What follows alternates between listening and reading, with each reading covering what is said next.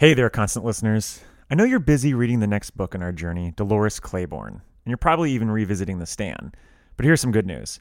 King has a new book, not just any book, a collection of four novellas. One involves a rat, one follows a man who contains multitudes, one surrounds a phone with an afterlife, and another includes one of your favorite King characters, Holly Gibney. It's called If It Bleeds, and like Different Seasons and Four Past Midnight, these stories will take you to intriguing and frightening places and give you one good scare. If It Bleeds by Stephen King, available now wherever books are sold.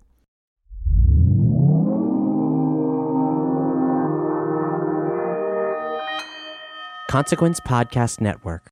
My friendship to all of you precludes my involvement with any one of you. But if you want to make love, then I do too. And I'll be right there behind you.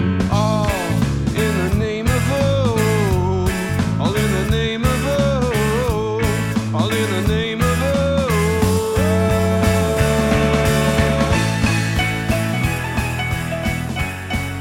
Greetings, constant listeners, and welcome to another episode of The Losers Club, a Stephen King podcast. I'm your host today, Editor-in-Chief Michael Monroeville Mall Rothman. And as you could tell from the ad that you just heard, uh, we're talking about If It Bleeds, uh, the new Stephen King novel, uh, or should I say book? I'll just say book because it's not really a novel. It's a collection of uh, novellas, and you've heard us talk about three of them.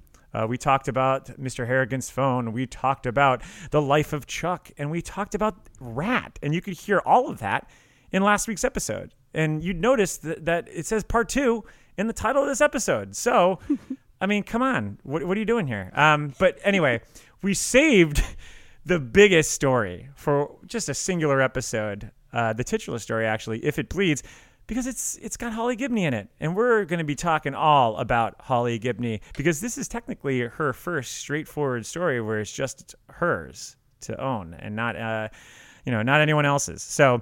Uh, we thought it would be appropriate to have just a Holly-centric episode because, look, she's, uh, I'm going to say, quote-unquote, fan-favorite character because I've heard too many differing opinions uh, to keep her uh, in the upper echelon with, uh, say, uh, you know, your, the Roland Deschains, uh, the, the the Randall Flaggs, uh, the, uh, who's another recurring character? Alan Pangborn. Alan Pangborn's, uh, all men. Uh, so I feel very bad saying that.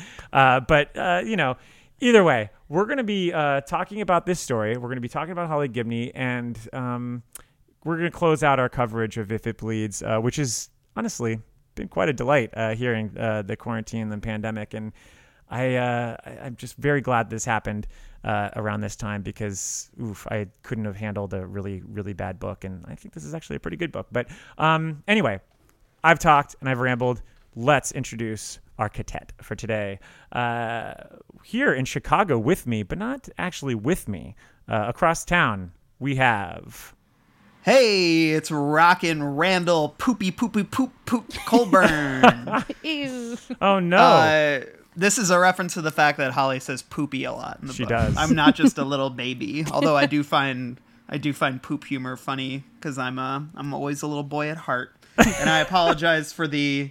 I apologize for the... I live on a busy street, so you might hear a little bit of... Um, vroom vroom outside, even though oh. they should be home, not spreading the disease yeah, to the rest of the zoom, world. Zoom, zoom, zoom. I like that uh, that commercial. Um, I believe we've yeah. made a reference to that commercial in the past uh, episodes, although it could be locked away. Who knows? Um, you never know. Um, well, Randall, are you excited? Yeah. Are you excited to talk about Holly? Hell yeah. Well, uh, what can I say? I love Holly. She's my favorite character in the entire King canon. Um, that's not true, but... I actually, uh, I have a lot of thoughts about If It Bleeds um, that I think will, you know, maybe be a little different from some other people's. And um, yeah, I don't know. It's, I, I think it's an interesting topic because we have basically three different versions of Holly yeah. uh, that exist, mm-hmm. you know, and um, it'll be fun to sort of break that down because this is, as you say, uh, she's ready for her spotlight, mm-hmm. as they say. Yeah. So with, with If It Bleeds. So, um, Todd McCarthy. So yeah, fun, fun um, to discuss. Sign me up. Here I am. Here I am, rock you like a hurricane. Uh, well, I'm going to go to a place where hurricanes don't... T- well, I guess they do technically exist. Um, down all the way in Texas, uh, the deep heart of Texas, Austin, specifically, we're zoning in on our Google Maps. Who is waving to us from down below? Uh, man, Randall took my only nickname I had, which is Dan Poopy Caffrey. But uh, well, I, no, I guess mine, I knew... mine was Poopy Poopy Poop Poop. Yours is Rockin' Randall Poopy Dude. I love it too, Mike. No, no. I love, I love Mike says no hurricanes in Texas. We had like one of the worst hurricanes. I know, I know. I said you definitely, yeah, I said you technically do, but, uh, you know. I mean, Austin, Austin doesn't doesn't get them as bad as like Houston or something like that. Yeah. Um, yeah, I'm, I'm, I'm just going to say the the page I'm on, I'm on page two fifty-six of If It Bleeds for a very good reason that I'll bring up later on. And I... It says dumpster. Dumpster is capitalized, though, so I'm just going to say Dan Dumpster Caffrey. Mm. Oh, nice alliteration. I don't know if that's a typo. I don't know. Do you guys remember the word dumpster being capitalized throughout If It Bleeds? I, I actually don't. Uh, no. I wonder if there's a significance to it. It's a special I could see dumpster? Poppy, I could see, or Poppy. I'm calling her Poppy because of Poopy. Now, I, I could see Holly um, I could see Holly saying, like, oh, that Poopy dumpster, and King capitalizing mm. it, so yeah. It's like a proper noun. But well, it I seems just a typo. S- seems seems more like uh, one of my favorite Pearl Jam songs, uh, "An Insignificance." Uh, oh. I, uh, you know, Dan, I, we didn't really get to congratulate you too much on this podcast, but uh, you just graduated. Um, so. I did, yeah. Thank you, thank you. Yeah, thanks, everyone. Thank you. Yeah, I know. How does it How does it feel to be a high school grad? Oh man, I'm so excited. I'm, I'm hoping to I'm hoping to get into Phi Beta Kappa next year. So, yeah, uh, the business. Uh, grad. No, it feels uh, great. I'll Actually, let you. It was really I'll nice let you in, that. But you'll be hazed. Oh no! I um no. It actually was. It was weird. Like the. The past two weeks have been really great, and uh, I mean, seriously, like, it was actually nice to have that happen in the middle of, of a kind of crappy time, because it, it it was like two weeks of pure happiness, and uh, you guys and, and some other people put together this really nice video for me and all this stuff. But that being said, it's this week, though, I feel like I'm feeling the sort of come down of that, you know, of like, mm-hmm. oh, right, now I need to get a job, and uh, the and the world is not a great place to get a job in right now. You're so. uh, you're in the graduate, uh, the, the last five seconds yeah. of the graduate when they're like, oh, totally. Yeah. And, uh, hey, you know, at least at least I'm in. I I got a really marketable degree. Yeah. Well, that's that's what I always say. I say, you know, I, I didn't yeah. double major for nothing. I double majored for for really nothing. Uh, English and history. You know. Well, least well, marketable. to quote to quote political savior Andrew Cuomo, uh, if you want to work, just get an essential job. Yeah, that's true. Uh, hey, I no joke. I was, um, and you know, I'm applying for some teaching jobs and applying for some playering things and, and whatnot, but. Uh, Uh, but those are all such long shots, you know. You can't, they're not like things you can you can count on. But I was looking today at contact tracing jobs, um, and I think that would be kind of a, I don't know. I think that'd be kind of a cool job. Like, while hmm. I, wait, while what I is it exactly? Up. You you have to you have to interact with people with the virus, like calling. I think it's through Zoom or or just doing telephone calls, and you have to pretty much like get all their demographics and track wh- who they've interacted with um, and when. So you can ideally like pin, you can you're, you're like tracing the path of the virus. Oh wow, that's so. actually kind of cool. It's kind of I know. Have you, yeah. can, have you like considered that the virus travels uh, through the internet? yeah. Oh yeah, the five G. Yeah, I'm gonna. I think it, it's gonna involve climbing a cell tower and uh, call my boy Woody Harrelson and, and uh, I'm getting him to, to help me help me shoot the virus once. Uh, well, yeah. I want to be like I want to be like the kid at the end of Kindergarten Cop, like tr- crawl, like, climb the tower. Yeah. Oh. Uh, call Woody. They're my lasers. My lasers. I love um, that kid. What are you doing? Don't st- don't go on the tower, Dominic. I, I love Dominic. I love, no. I love that you just make up lines from it. Don't go on the tower. Don't go on the tower, Dominic. Come down. It's not Penelope's waiting for you. Um. virus. I um, but no, no, in all seriousness, like it, it's been grad school's been awesome. It's been awesome to graduate, and I, I am I do find I do find worth in my degree. But hey, if uh. If any contact tracers are listening out there, I'm your man. You can make a Stephen King book about me. And, uh, it'll be, hey. it'll, be uh, it'll be fighting the virus. You'll uh, you'll basically be the main character from Max Brooks's uh, World War Z, which is a novel oh. that was turned into a movie starring Brad Pitt. Um, no, that was like the whole. That's that's basically their his job. Like in the in, in the book mm. is to kind of kind of document like where the, the virus is tracing. So that got it. That would be kind of cool. You could kind of cosplay it every day too. Um, no, she, cosplay, like dressing like, like I'll have to make sure I work out a lot to get my abs yeah, in great yeah. shape. Just like wear eat, eat like eat nachos or like whatever he does all the time in like movies. Uh, anyway, we're going yeah, off on eating. a like yeah, yeah. Flieger always talks about that. Like how Brad Pitt's always eating, and it's usually stuff that's unhealthy for you. But I think it's because he he just looks good no matter what he's doing. And I know he gives us this false hope that we too can eat a cup of noodles and nachos and still look like him. How amazing would it be if you just like woke up tomorrow and you're Brad Pitt? I I, just, I think good, I think about yeah. this all the time. Like if I just said woke up and I'm like, holy shit, I have millions of dollars. I don't have to answer to anyone anymore. I am. I'm, I was in. I was in Moneyball. Um, and I and I'm friends I lo- with everyone. I look great. Yeah, I look great. uh, and I still have my jacket from Fight Club. Anyway, um, we're going off too much tangent, and we have one more person to introduce. uh, we're gonna travel from Texas to another state that begins with T. Uh, I'm not talking about. Uh, I'm actually talking about Tennessee. Um, not Kentucky. I was I was trying to think Kentucky. of another state at once with uh with it with the letter T in the beginning, and I couldn't think of it off the top of my hey, head. There's a uh, there's a great Lucero U- EP called Texas and Tennessee. So yeah. There mm, well, there we nice. go. There's the connective there's, tissue. There's Tidaho. Tohio. There really Tohio. isn't another state that starts with a T, is there? Huh. I don't think Illinois. so. Texas, Tennessee, That's Utah, it. Vermont. Yeah, Utah. sorry. I know them all alphabetically, but I can't remember how the alphabet goes. So. Wow. Utah.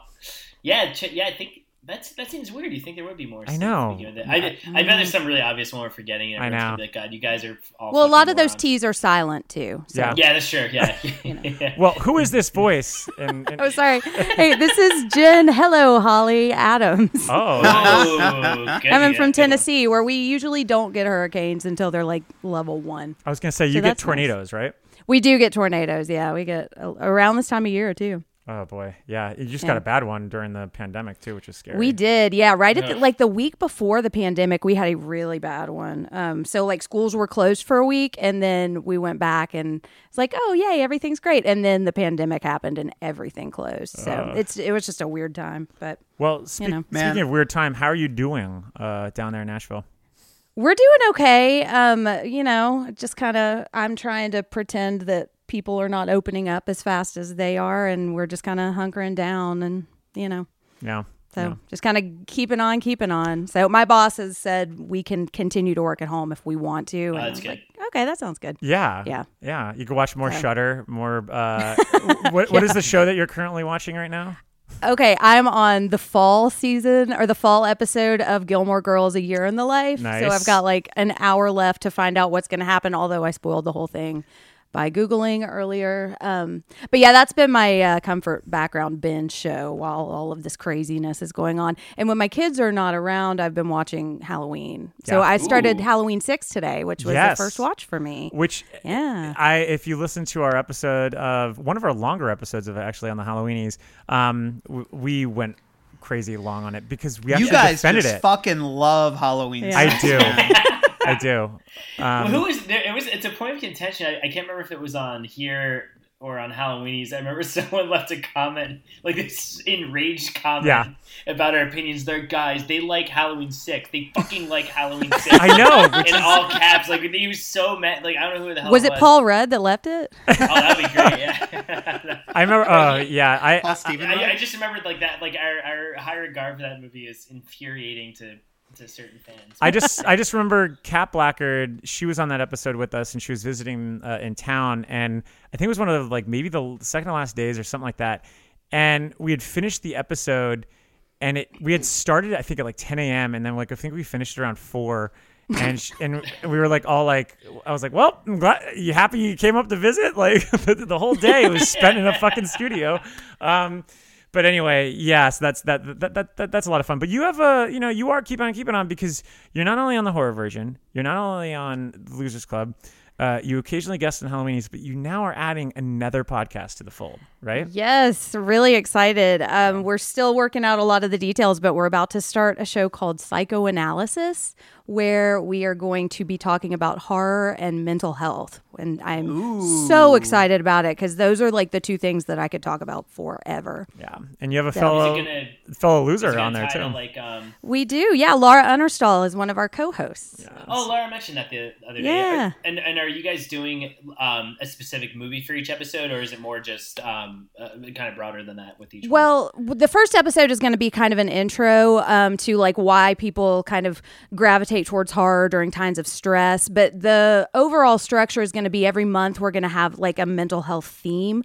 Like we're going to start with anxiety, Um, and so we're going to have two episodes, and one, it, and each episode is going to be about that theme and how we see it represented in a movie.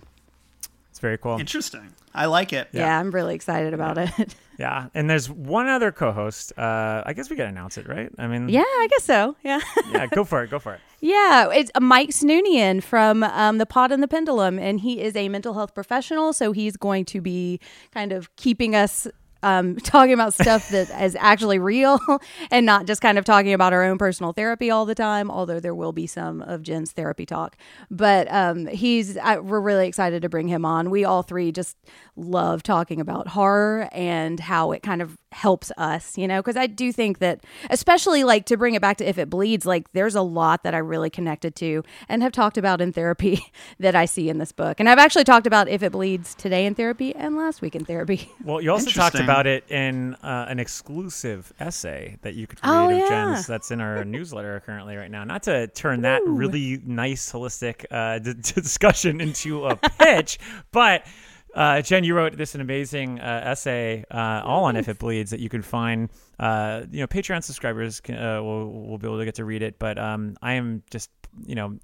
It's great. It's it's a really oh. long digression, um, not only just on If It Bleeds, Thanks. but on uh, King as a whole uh, with his uh, career arc and everything. But, yeah. um, well, look, we're all here. The quartet is formed. Uh, why don't we all get in the car, head on over to Finders vroom, Keepers. Vroom. We're going to skip the the elevator. I have a feeling there's something tricky going on there. and Dude, never get in that elevator. And we're going to go up. Uh, we're going to use the stairwell. And then, even though there seems to be something blocking it, but we'll we'll, we'll get there. Get there, anyway. Mike. Get there.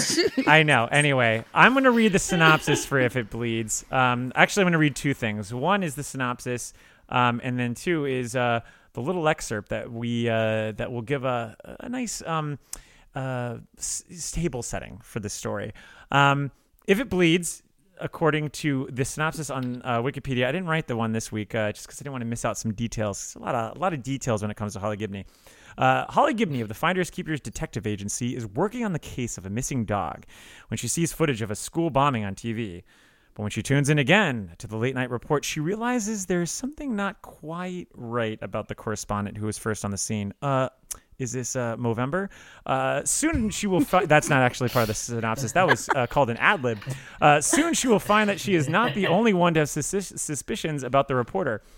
In fact, Gibney is one of King's recurring characters, having appeared in the B- Bill Hodges trilogy, Mister Mercedes, Finders Keepers, End of Watch, and in The Outsider. I, I added that last tidbit in there for our constant listeners who uh, might be uh, unclear who Holly Gibney is. Um, I'm going to read this little excerpt um, that gives a, a, a nice context uh, to the severity of this case and how it links to The Outsider, um, because obviously there are characters of Mister Mercedes that are in this, but this really does connect to The Outsider. Uh, the excerpt. In January of twenty twenty-one, a small padded envelope addressed to Detective Ralph Anderson is delivered to the Conrads, the Andersons' next-door neighbors. The Anderson family is on an extended vacation in the Bahamas, thanks to an endless teacher's strike in the Andersons' home county. Ralph insisted that his son bring him his books, which Derek termed a grotesque bummer. The Conrads have agreed to forward their mail until the Andersons return to Flint City, but printed on this envelope in large letters is, "Do not forward, hold for arrival." When Ralph opens the package, he finds a flash drive titled If It Bleeds, presumably referring to the old news trope which proclaims, "If it bleeds, it leads." The drive contains two items. One is a folder containing photographs and audio spectrograms. The other is a kind of report, or spoken word diary, from Holly Gibney, with whom the detective shared a case that began in Oklahoma and ended in a Texas cave. It was a case that changed Ralph Anderson's perception of reality forever, and the final words of Holly's audio report are from an entry dated December nineteenth, twenty twenty. She sounds out of breath.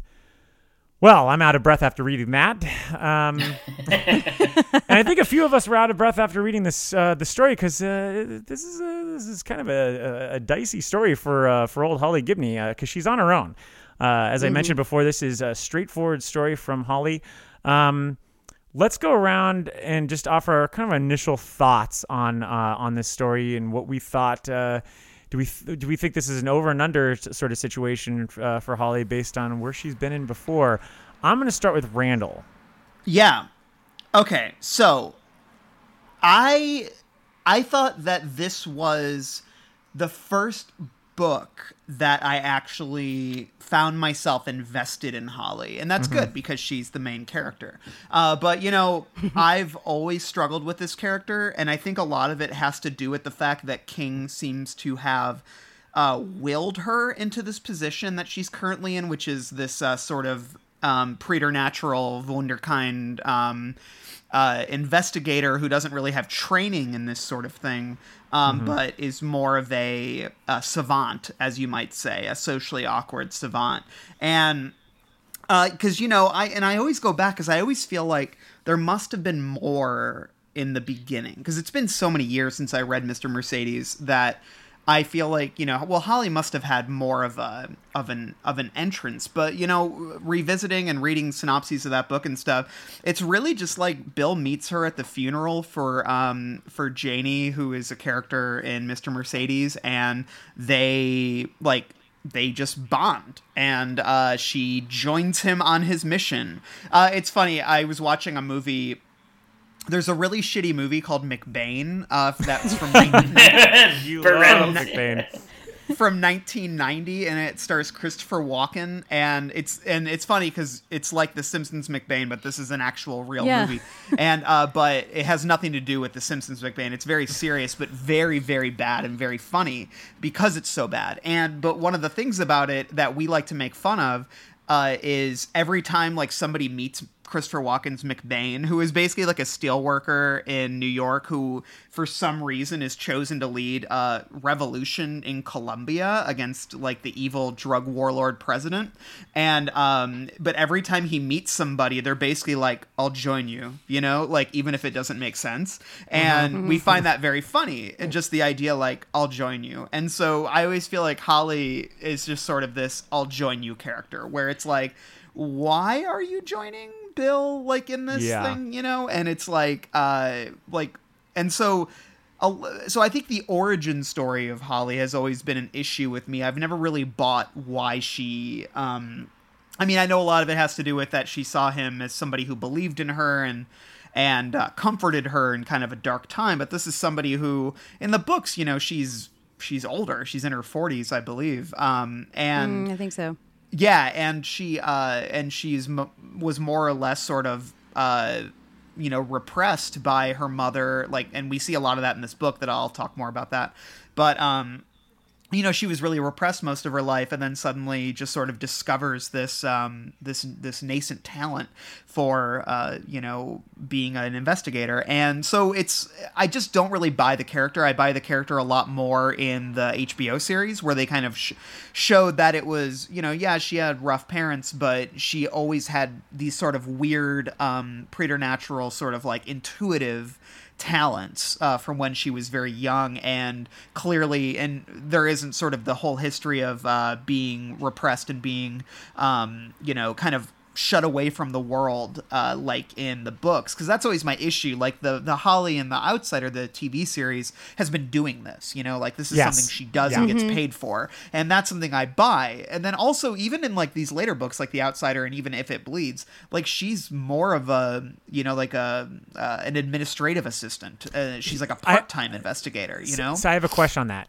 D- don't you yeah. feel as if, and, and granted, I'm gonna full disclosure, um and this is uh may, might strip me of of my authority of being a, co- uh, a co-host in this episode, but I have only really been acquainted with the Holly Gibney from Mister Mercedes by Audience Network, everyone's favorite Audience Network. Um, I only know that show, and then also H B O's The Outsider with Cynthia Erivo, and obviously this story.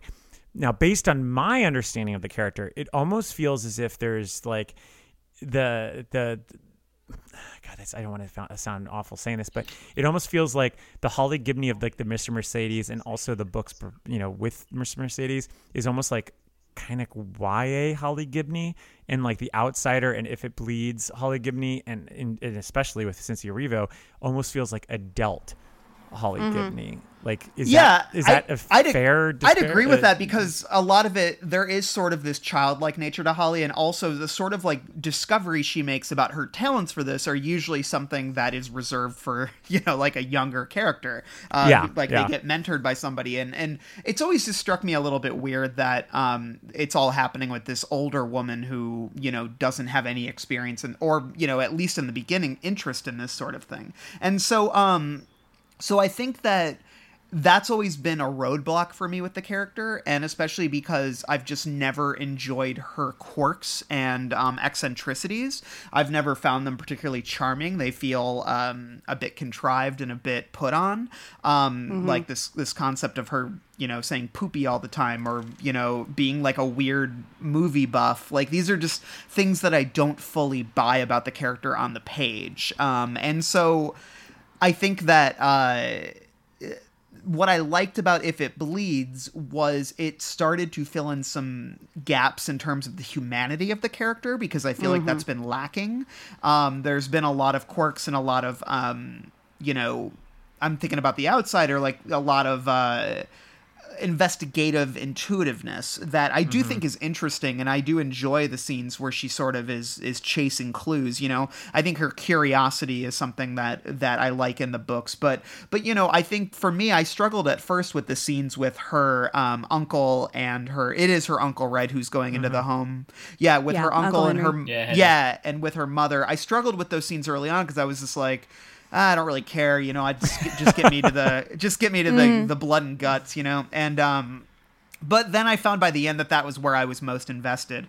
Uh, and I actually started to feel a lot of, um, interest in the character's emotional arc, and also, and I started to understand her struggles a little bit more. And I'll talk about this more later. I don't want to dig into it now because it's kind of a thing, but the relationship with her mother to me is something that feels fresh within the King canon. I know he has a lot of mm. troublesome parents, but I think the particular dynamic between Holly and her mother is something that feels, uh, and it might be because it's something that, um, that I've experienced in my personal life is, is similar to, I think, what Holly's going through here. And mm-hmm. so it's, it, it really landed with me in an emotional sense. And so I found myself really identifying with Holly on a level that I hadn't in the previous books, or, or even really in the series. I think in the H B O series, um, we're given sort of the emotional connection through her relationship with, uh, the, the cop that she, the former cop yeah. that she, uh, has a relationship with, which I think is successful despite itself. It's not a storyline I thought I would have liked, Um, on paper, but you know, it was really acted well and, and beautifully written, and so um, so I think I get some of that here.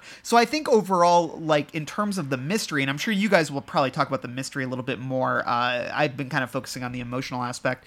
I think for me, um, uh, the mystery itself was fine and serviceable. I think it it it waded into a lot of issues that I have with King in general, uh, specifically wisecracking ghosts slash demons slash monsters. Um, I don't, I, I, I, I like my monsters to speak less, uh, than they do in a lot of King stories. And, uh, this, this character here is a bit too mouthy, uh, I think for me, but, uh-huh. um, but I think in terms of the emotional wallop, uh, that I felt as the story went on was something I wasn't expecting, and something maybe I was, I was craving, and maybe I'm ballooning it uh, compared to you guys. I think it's just something that I think I wanted from Holly that I feel like I was able to get in If It Bleeds. And in that sense, since King is clearly not going to let this character go and he wants to write more stories with her, I'm glad he's at least moving in that direction where she's becoming more fleshed out and less, um, you know, I guess archetypal, or, um, you know, like she's always felt like a character that King created and just wa- and was like sort of flipping all these levers for things that he wanted to be in a character that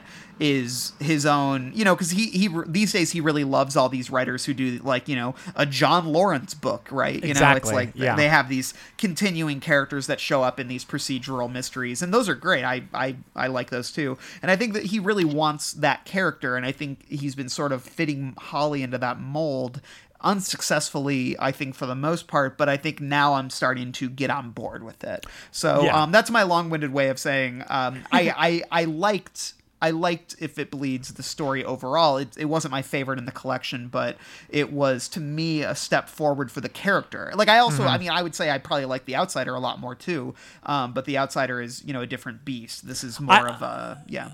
So I have a question for you. So how much of your perception of the story was altered by H B O's The Outsider? Um, honestly, not too much, because I I just reread the Outsider book yeah. um, uh, while I was watching the H B O series, so it was really fresh in my head. And, and you know, King writes the character in a way that really doesn't dovetail that well with the H B O version. Um, there, and, of course, like, when I think about the way that King has written Holly on the page, I do not think of Cynthia Erivo and her performance, which I love. Uh, uh-huh. But to me, they are incompatible. Um And so I see them as two separate characters. So, and I think also because I have read Mister Mercedes and that whole trilogy plus The Outsider, I do have a better sense of who King thinks Holly is. So, mm-hmm. so yeah, the, the H B O version was not heavy in my head, but I can see how for you, because you've not read those books, um, that it, w- and I would love to hear you, Mike, talk more about that later, uh, about sort of the Holly on the page here versus the Holly in the series. Yeah. So. Well, let, let's definitely hold that uh, yeah. for sure. Um, and especially also, I want to talk about the idea of uh, King wanting to have this character be a vessel uh, into true crime, um, because I think that's a huge discussion that we needed to, to have, um, and something that we've kind of just, you know, kicked around over the last couple of years, because um, we've certainly discussed King's relationship to true crime and how he's kind of capitalized on the genre itself. But I think at this point, it, it does feel as if he's kind of found his groove within it. Um, and, you know, l- let's save it for that.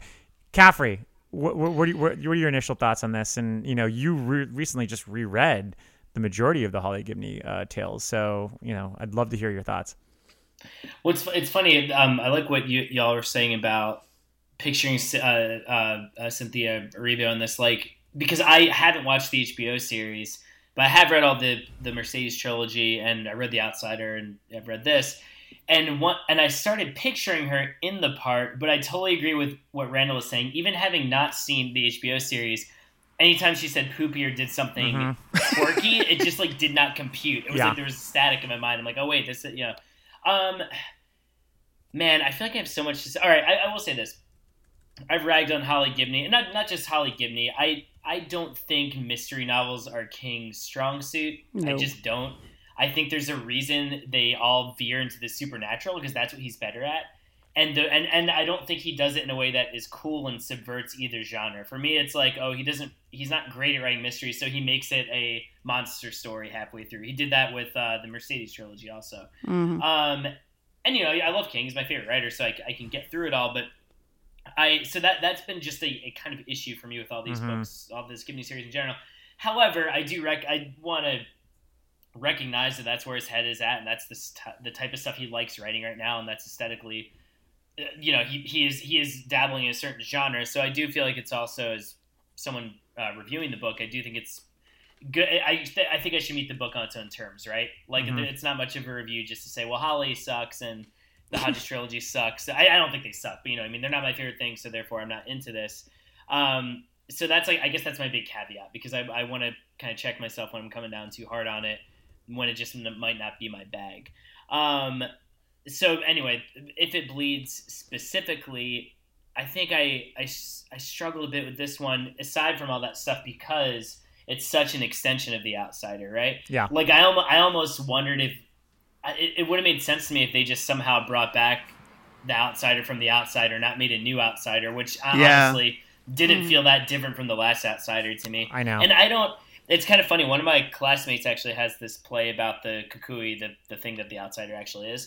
And I, I also don't feel like King has done his homework on that mythology. Like, it doesn't feel mm. that specific to me. It's just kind of like, oh yeah, it's this thing in Mexico, and it can kind of take the form of other things, and, yeah, bada bing, bada boom. And so I feel, I feel like, to me, I um, I just don't love The Outsider as a villain. I don't hate it. I just think it's like vague, you know. It's just kind of like, all right, it's like the shape-shifting thing. And um, my problem so with my problem yeah. with it is, and I wonder if you share this, because I, I think you're the most critical out of the four of us. Um, and I wanted general, to kind of well oh, with I you. Feel like, I feel like I'm the I'm the I'm like the wimpiest out of the. Wait, do you mean in general or just out of? The no, well, no, no, no. In terms yeah, of yeah. for the Holly Gibney stories. Um, oh yeah, yeah. And just yeah. not to spoil too much, but um.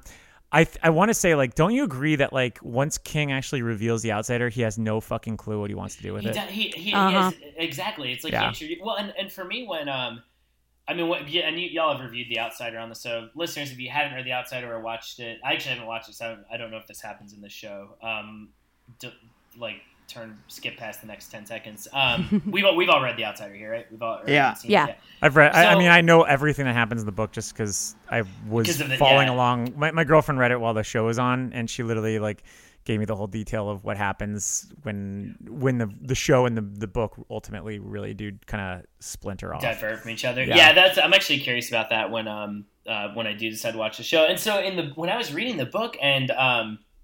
Uh, the t- the the guy who's arrested, the the coach, when he gets like shot halfway through, you're like, holy shit, this is awesome. Where's King gonna take this? Like, I, I was mm-hmm. like genuinely like, man, this is. I thought this was gonna be almost uh, like a John Grisham thing where he they have to prove his innocence, and I I, I and um and then when it started getting supernatural, I was like, all right, well, okay, let's see. And then when The Outsider became what it was, and that was the reveal, I totally agree. Both with this and If It Bleeds, I'm like, I don't. I'm like, uh, this is just kind of crappy action scenes now. The action mm-hmm. scenes aren't even that good to me. Um, so that that was a struggle for me, and it, the book did. This story felt a tad, just a tad pointless. Um, Mike, I want to hear what you have to say later about the the one for the road thing because I think that's interesting. But, totally, um, yeah. I and then, but, but then, then I will say this in the last bit of the book, the kind of coda where Holly is sort of getting back to her life, and, and we see Jerome's family and all that. When it's just kind of focusing on them as characters. That was the most I liked Holly or Jerome up to that point. That was when they mm-hmm. felt the most realistic as people, and they seemed to be kind of dealing with loss and this lonely existence in a way. Um, and I, I actually really, really quite enjoyed that, even though, I mean, it was funny because I I thought page two fifty-six was like the second to last page. It's when um, she's driving she's driving home, listening to the radio, and I'm, I'm always a sucker for lonely Christmas scenes, too. That's just something yeah. I like. Mm-hmm. Um, and she's listening to Burl Ives on the radio. And I'm like, oh, this is a sweet scene. And I actually thought this was, I thought this was literally the second to last page. And I couldn't believe he did this. And then there's like ten more pages. So I'm like, okay, that's not as bad. But when it when it goes, um, you can't have everything, she thinks. Into every life, a little poop must fall. And oh. I think that's sort of my epitome of my issue with him and Holly is that like, man, you had this kind of beautiful scene. And I like poopy jokes too, just like Randall. But uh, um, I, you, you had this kind of like beautiful scene. And, and, and like the most I've ever really been drawn to her as a character. And then you just throw that shit in there. And I, I almost, for me, I'm like, I don't think King needs to do all this work to make her eccentric. I don't think right. that's like what makes her mm-hmm. interesting. And he always, it's like just when I'm starting to like her, he always doubles down on that. So, um, so I by no means hated this story. A- after I decided to be into, on its own terms, I didn't, I didn't hate it necessarily, but it, it did just feel a little bit re- redundant to me. And I guess I just need to accept that, that like, Holly is a character that King, like you guys said, I, I think she's going to be with us for a long time. At the end, and the author's at the end, he even says, I love Holly. It's simple as mm-hmm. that. She's supposed to, and, and I, as someone who, and we're all writers on this podcast, as someone who writes, I totally understand when you unlock something that feels like this tidal wave of creativity, right? Like you tap into something, you're like, oh my God, I have all these ideas. It's almost like the character becomes this kind of muse. I totally understand that.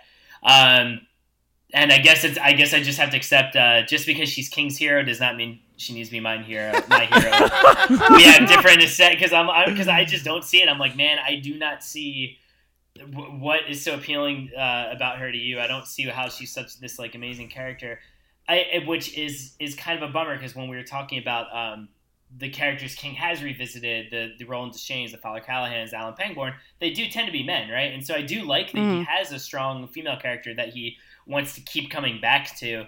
But I guess for me, I just don't think it's his most interesting character um, uh, that I've come across. But he, he thinks that, and it's his it's his stories. And, and I'm hey, I'm just the schmo on the podcast. He's the millionaire. Well, so I, I, I guess I wonder how much of that uh, you know appreciation for the character has to deal with the actual character itself, or is it more that it's this sort of quote-unquote skeleton key for him to be able yeah. to write true crime stories? Because, like, I mean, look at his fucking show, you know, like the, the shows that he binges and the shows that he watches and the books that he's reading. Like, he's obsessed with true crime right now. Oh, yeah, and he loves, like, the hard-boiled stuff. And yeah. I, to be honest, I just don't – I mean, it's like I said earlier, I just don't think it's his strong suit. And maybe no. people, no, maybe people disagree, but, like, I don't, I don't love – I don't love the Colorado Kid. I think I, I just don't think he's good mm-hmm. at, at um, doing.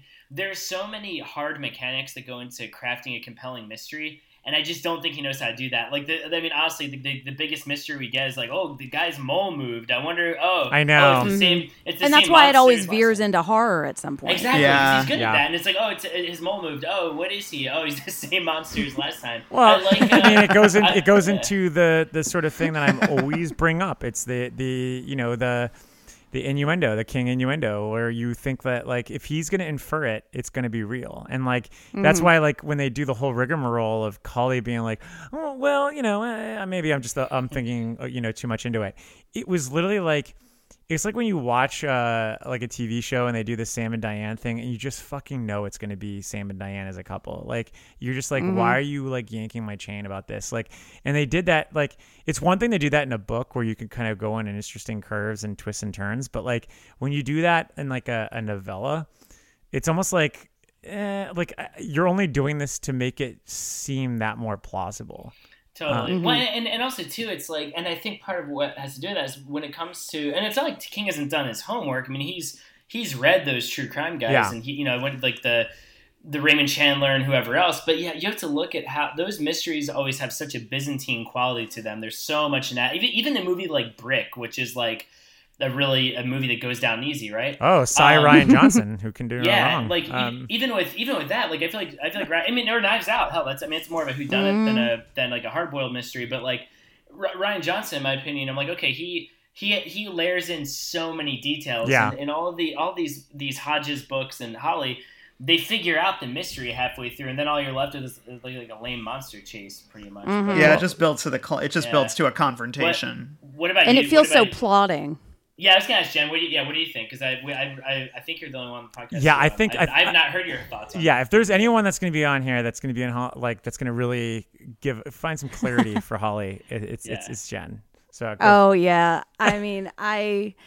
Okay, now I will say I have not always liked Holly. Um, yeah. I don't, because when I look at the the Mercedes or the Hodges trilogy and I look at The Outsider and this, like I don't care about any of the true crime stuff. It's not really a genre I enjoy. Um, and so for me, when I'm reading those books, it's more about the characters.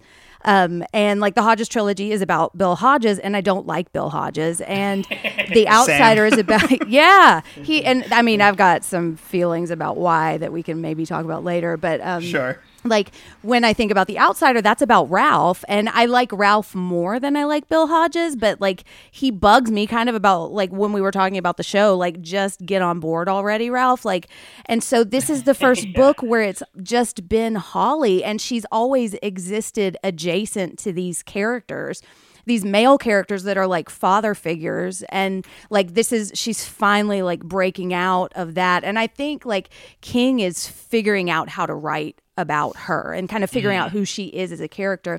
And so like I read the Hodges trilogy when they first came out um, in hardback. And then as I was doing my chronological reread, I was like, okay, I'm just going to listen to the audiobooks of this because I know they keep keep going and I'm not going to like fall asleep and forget to read. Um, and Will Patton, I think, is the one who reads those, and he mm-hmm. says oh, her so voice. And he comes he back is... for this one too. Um, oh, does he? Mm-hmm. Yeah. Well, he reads her voice in this really clipped way, like commands the woman once scuttled through a light, and it's just so hard to listen to. And I think that's like leaning into the old King because, like, when this character first got um, introduced, she was so like. very tense and anxious and very repressed. Mm-hmm. And I think you can see her grow a lot.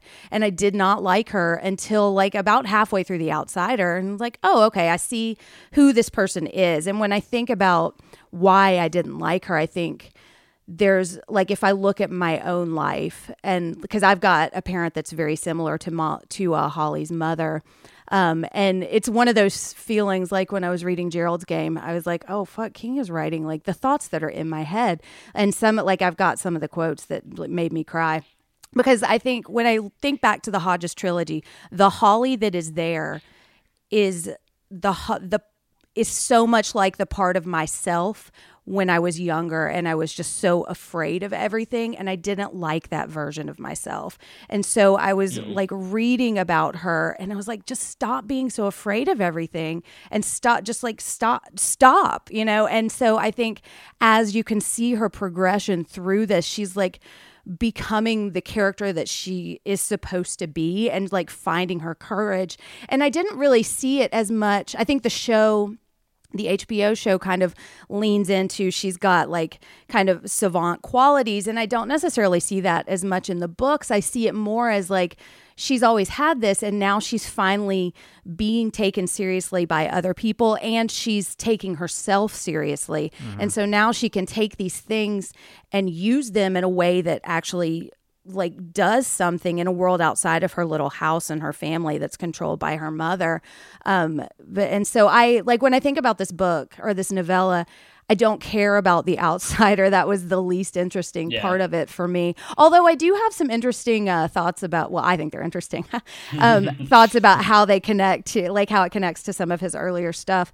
But like, it's Holly's story that I love. And, And it's all her story. Like the synopsis that Mike read is about Ralph Anderson, and that's mm-hmm. like the most we get, you know? Yeah. Oh, yeah. yeah. I was I was actually surprised how how much this he was in that synopsis. I'm like, wait, what? Yeah, because yeah. that's what it was sold as, you know? Yeah. It's like Holly, and I like how she kept like talking to him, only not to him. It was almost like a verbal diary, yeah, you know? Like that. And that, that kind cool. of like the the one thing that has stuck with me from the show was this moment where she says, sometimes I just want to hear the voice of someone who's on my side. Yeah. And that just has stuck with me, and it touched me.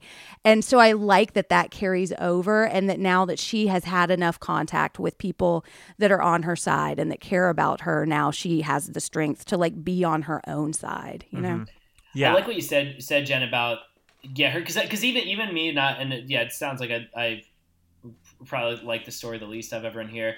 I did, like I said, the end is when I did start to see glimmers of a character I did like, and I like what you said about he's kind of figuring out how to write her, and it would be interesting mm-hmm. to see what the next Holly story is like in the next one after that. You know, I'm trying to think if there's another character from fiction where they didn't really figure them out. Until I mean, I guess you could say, I guess you could say the Friday the thirteenth movies with Jason, right? Like by the third, yeah, the third true. one, it's like, oh, and Jason, like now we're in total Jason. Um, mm-hmm. But yeah, and, and like I said, I felt that way about about um, Jerome too, and that's I think because he's also yeah. scaling back on his uh, his uh, racial caricature voice, which is um, oh, which he mentions yeah. in here, but I don't think yeah. he actually ever does it. Thank God, because that's like uh-huh. awful. I think maybe I don't know. Maybe it's like the, in the Hodges trilogy that.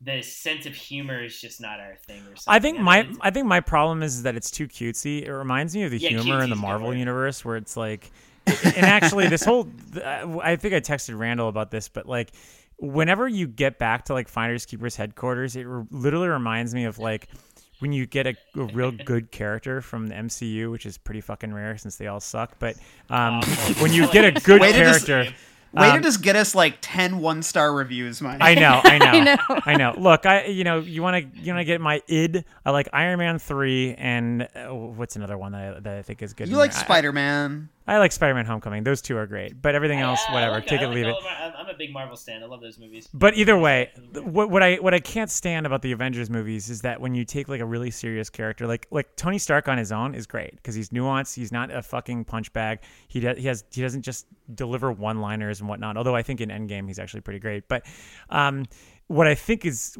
uh, annoying about the Avengers is that you have to have all these sense of, you know, these sort of sensibilities and these like personalities all like commingled together, and whatever severity that you've seen them in in their own separate chapters kind of gets washed away for this like, oh well, look at the gang's back together and we're here at Avengers headquarters and everything's all right, and you know, and and it. It, it kind of like strips their personalities for the in favor of like uh, punchy uh, sentimental sentimentality, and that's kind of what I get every time we get to like Finders Keepers. Like I mm. love when Holly's on her own and doing her own things because like it reminds me of um, like for me it was actually impossible for me to not see Cynthia Erivo in this. Like I just saw yeah. Cynthia Erivo. Even I just looked beyond the stupid uh, Kingisms that have like the poopy and stuff like that. I don't even really recall it too much because I think I glossed I over a lot of it. E, me like too. The e, the e on the other, on the end of it. Um, It reminds me of that scene in The Wire where uh, this like veteran cop is like looking for a new job.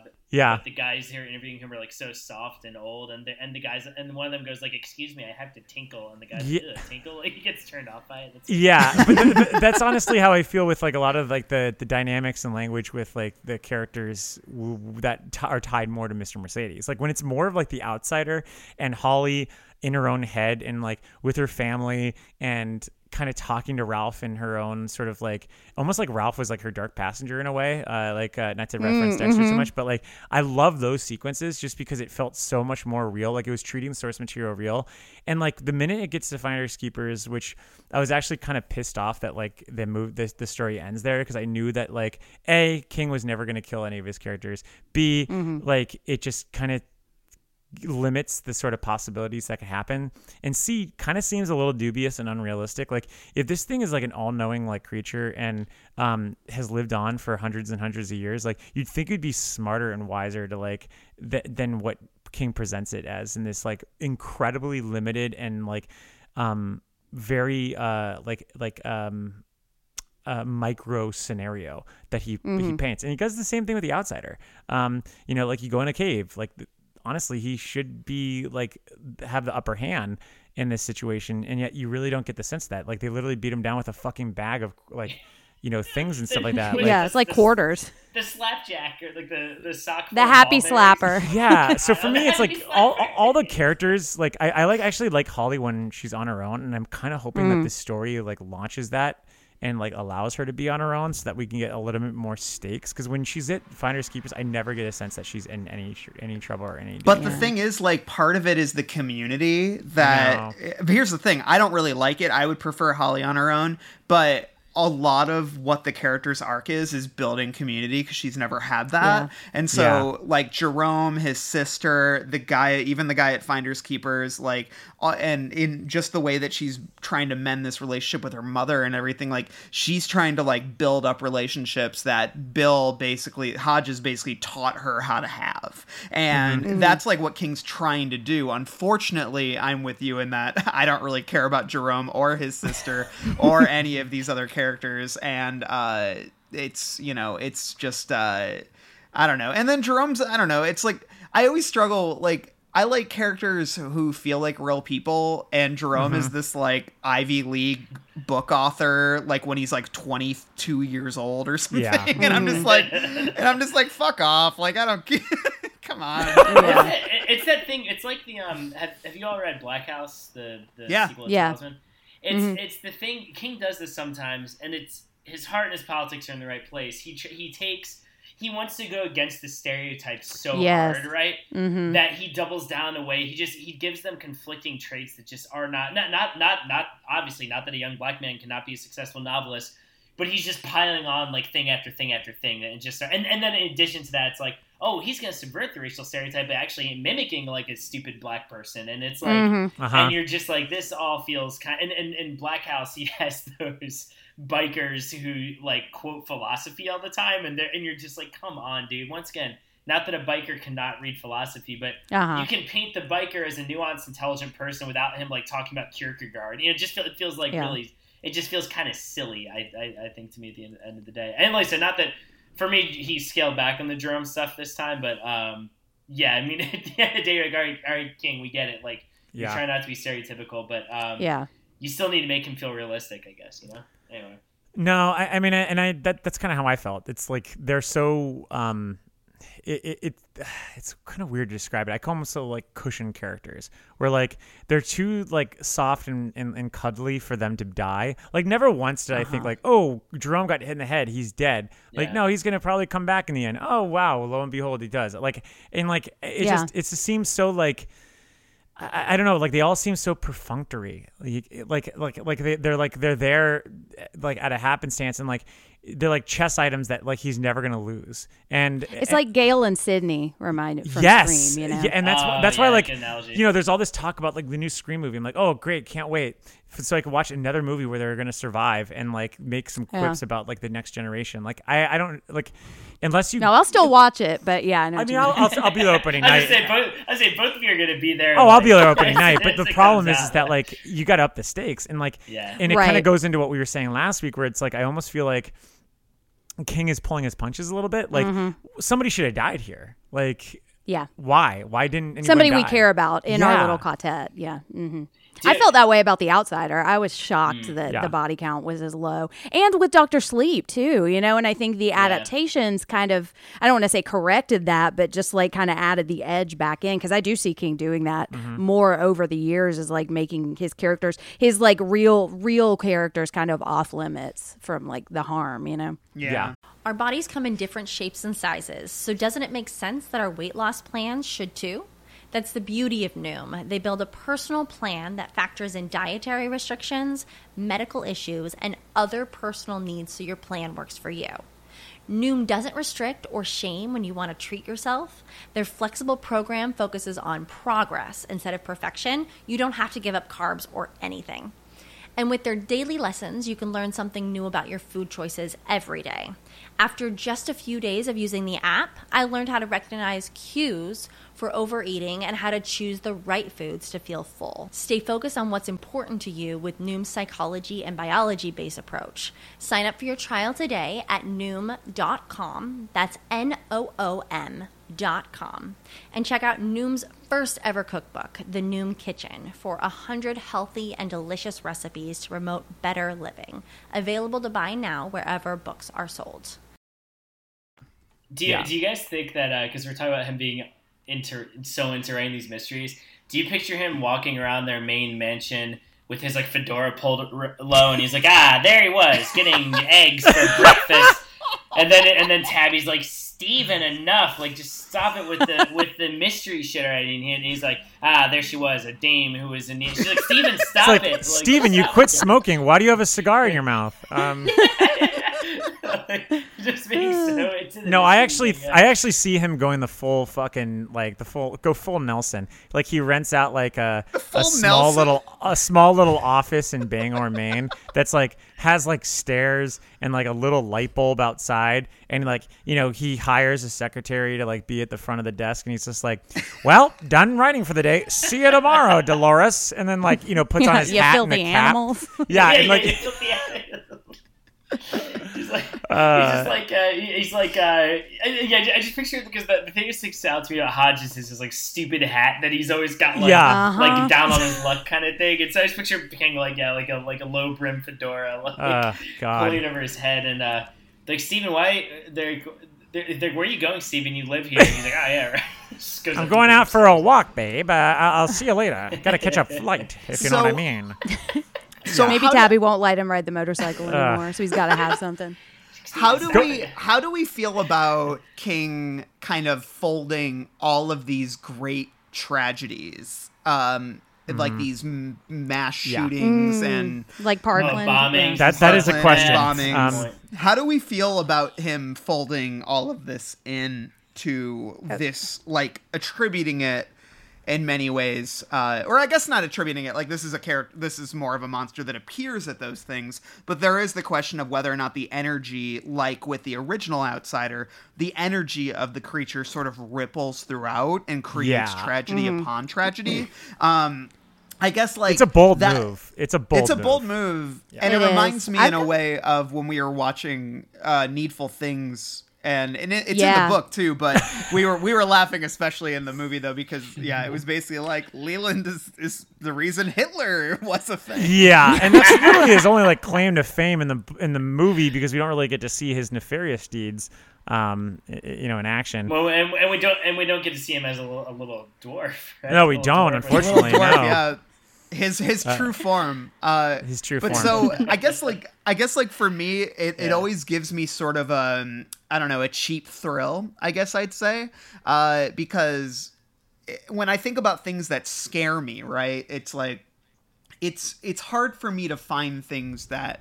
Like when I read like a horror novel, I don't get scared when a, you know, I usually don't get scared when somebody gets killed or when a ghost pops out of the closet or whatever. But when you when you suddenly rope in the Pulse nightclub shooting, right? And yeah, think, it's a and, little and I, touchy. Well, it's yeah. well, it's just like the thing is though, it's it's effective in its it way is. because mm-hmm. because I think about where I was. I literally remember being on Twitter the night that that happened and watching mm. the revelations roll in, you know, mm-hmm. and it was horrible. Like it was, it's yeah. it's so gutting and horrible, and you're just hearing about, uh, you know, the the grisly details of this shooting, and and even by that point, a lot of the details aren't confirmed, and you're just getting this, or sometimes you're seeing video of things. And it reminds me of when he mentions these things, it does remind me of that gut, that horrible, like, sunken gut feeling that I get when these things happen and I start to see them roll in on uh, yeah. online. And so it's sort of this cheap way, I guess, of of, you know, making his horror that he's creating resonate mm-hmm. that much more. And he's, you know, again, this isn't new. Like, he's tied Randall Flagg to, I think, like, you know, some oh, tra- everything like, tragedies, obviously, and yeah, then, like, Donald DeFreeze and, and all that stuff. Yeah, yeah, and uh, I mean, and, and even in, too, in, I don't, so. I don't think he's, um, I can't remember him tying Pennywise to any real life tragedies, but he, but obviously, he's Pennywise is responsible for most of the. the the most heinous acts of violence in that town. Like, yeah, he's always flirted with the idea of, like, an old historical villain kind of extending their reach beyond just the immediate events of the book. Well, I mean, well, so- I guess it's the question. It's like, do we consider this to, to, to borrow from a, a, you know, a term that you'd see on Twitter, like, you know, opportunistic? Do we think this mm. is problematic? I, I mean, so- I don't know. It, yeah, you, you go ahead, Jen. Well, because I kind of have a theory about this, um, and just go with me here for a minute. I'll go for it. Because I do think uh, there's, like, the kind of the voyeurism, and there's, like, a little bit of a shorthand to, like, here's tragedy shorthand where you, you know, you don't have to build that out. But I think what he's doing here is I think he's revisiting Rage, because he wrote mm. about that. He wrote about that school shooting, um, and he's pulled that. And so I was just listening recently to his essay Guns about his decision to pull that from publication, which Rage is one of his very, very early novels for those, or novellas, that he actually wrote under the name Richard Bachman, with which I think is significant to the story too. So I think he is kind of making peace with what he wrote then. And I think that we have a character in this story who has a twinner, because one thing that's interesting about this Outsider is that there is a twinner aspect, and there are, like, other people. So I think that's, and Holly actually calls him George, mm-hmm. which is a nod to George Stark, which was mm. the kind of evil side of the writer that we see in the dark half. And so if we're, which George Stark is an allegory for Richard Bachman, I think, in a lot of ways. And Richard Bachman was what he wrote Rage under. And so wow. the problem with Rage, sorry, this is my, like, no, this is I great. got a I bunch of red thread connected. So the problem that I think we, I wasn't part of the show back then, but, like, I agreed with what you guys all said about Rage, is that he almost turns Charlie Decker, who's the school shooter in Rage, into, like, an anti-hero. Mm-hmm. And he just has so much sympathy for that character. And I think that a lot, I think I can kind of chalk that up to him just being really young. And no, this was like yeah. in the sixties, and the world is a lot different now. So I can, like, I have grace for that. I also understand why he pulled it from publication. But, like, I think this is him, like, the bomber in this book is not human. It is a monster. And so I think he, and as, like, as weak a monster as I kind of think he is, I think that by framing him as an inhuman monster, he's almost trying to make up for how much he sympathized with Charlie. Mm. And so when he is killing George in the story, it's like, I I don't want to sound too schmaltzy, but it's like he's killing the part of himself that wrote that, you mm. know? That's interesting. I, I know it's so, it's funny because I, I really like, I like that theory. And and it, it coming from this kind of politically redemptive place, and it's, and it's weird. I it didn't. I think it didn't really. I didn't really flag it too much in in this story. But now that I'm thinking about it, I guess there's yeah. There's a lot of different ways to read it, right? It's like there's yeah. the what Jen was saying, and in a weird way, um, you you could argue that by making this actual monster responsible for all these things, King is kind of in his own way paying homage to to victims and the survivors of it, and trying to, like, honor them in in some sort of strange strange way. But also mm-hmm. on the other hand, you could be like, well, d- does making it a supernatural monster take away from the real life evils that we experience and the real life mm-hmm. prejudices, right? Like, if it's, oh, well, it wasn't a it, it wasn't a homophobic guy with a gun, it was this, like, bloodthirsty beast or whatever it is. It's um And now I don't, I don't really, I guess I don't fall uh, too hard on one side or the other. Like, but I do think there are like different, yeah, different ways to read it. I really like what you're saying though about him thinking more sensitively about that stuff nowadays than he did with yeah. Rage, which, um, yeah, Rage seems to be like universal. Like, I, I don't think any of us on this podcast are like, oh yeah, like art artists are responsible for the acts inspired by their art. But it, it, Rage yeah. is like this one exception where everyone, including the creator, I think is like, yeah, we don't really need this. this, this mm-hmm. Well, there's also a history too of shooters um, sort of being inspired by those kind of yeah. works of art. Like, you know, yep. like um, yeah. the guy who killed John Lennon carrying around the Catcher in the Rye, you know? And it's like, I well, mean, some of the shooters were actually found with those copies. Oh, yeah. Oh, yeah, yeah. You're right. We talked about that in our episode. Speaking of, we have an episode on Rage. Uh, it is, it exists. It's and, good. Um, I remember, I remember recording it in a very small apartment many, many years ago. Mm-hmm. So I remember mm-hmm. being sick, uh, like c- coming on with a sickness from it.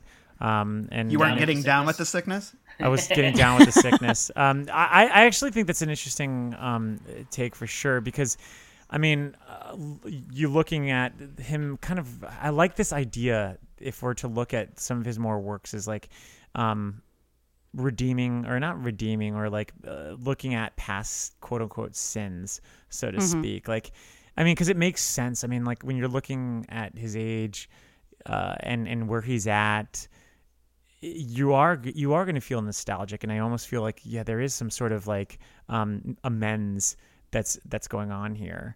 Um, I, I guess the, the thing that's kind of hard about this debate for me is that you could really make an argument for either or. You can make an argument that A, that by stripping the name of the killers and by making them this this this beast, you're you're taking away the thing that they wanted most, right? Which is recognition, which is that that that sort of um, that that that attention, I guess, recognition, yeah.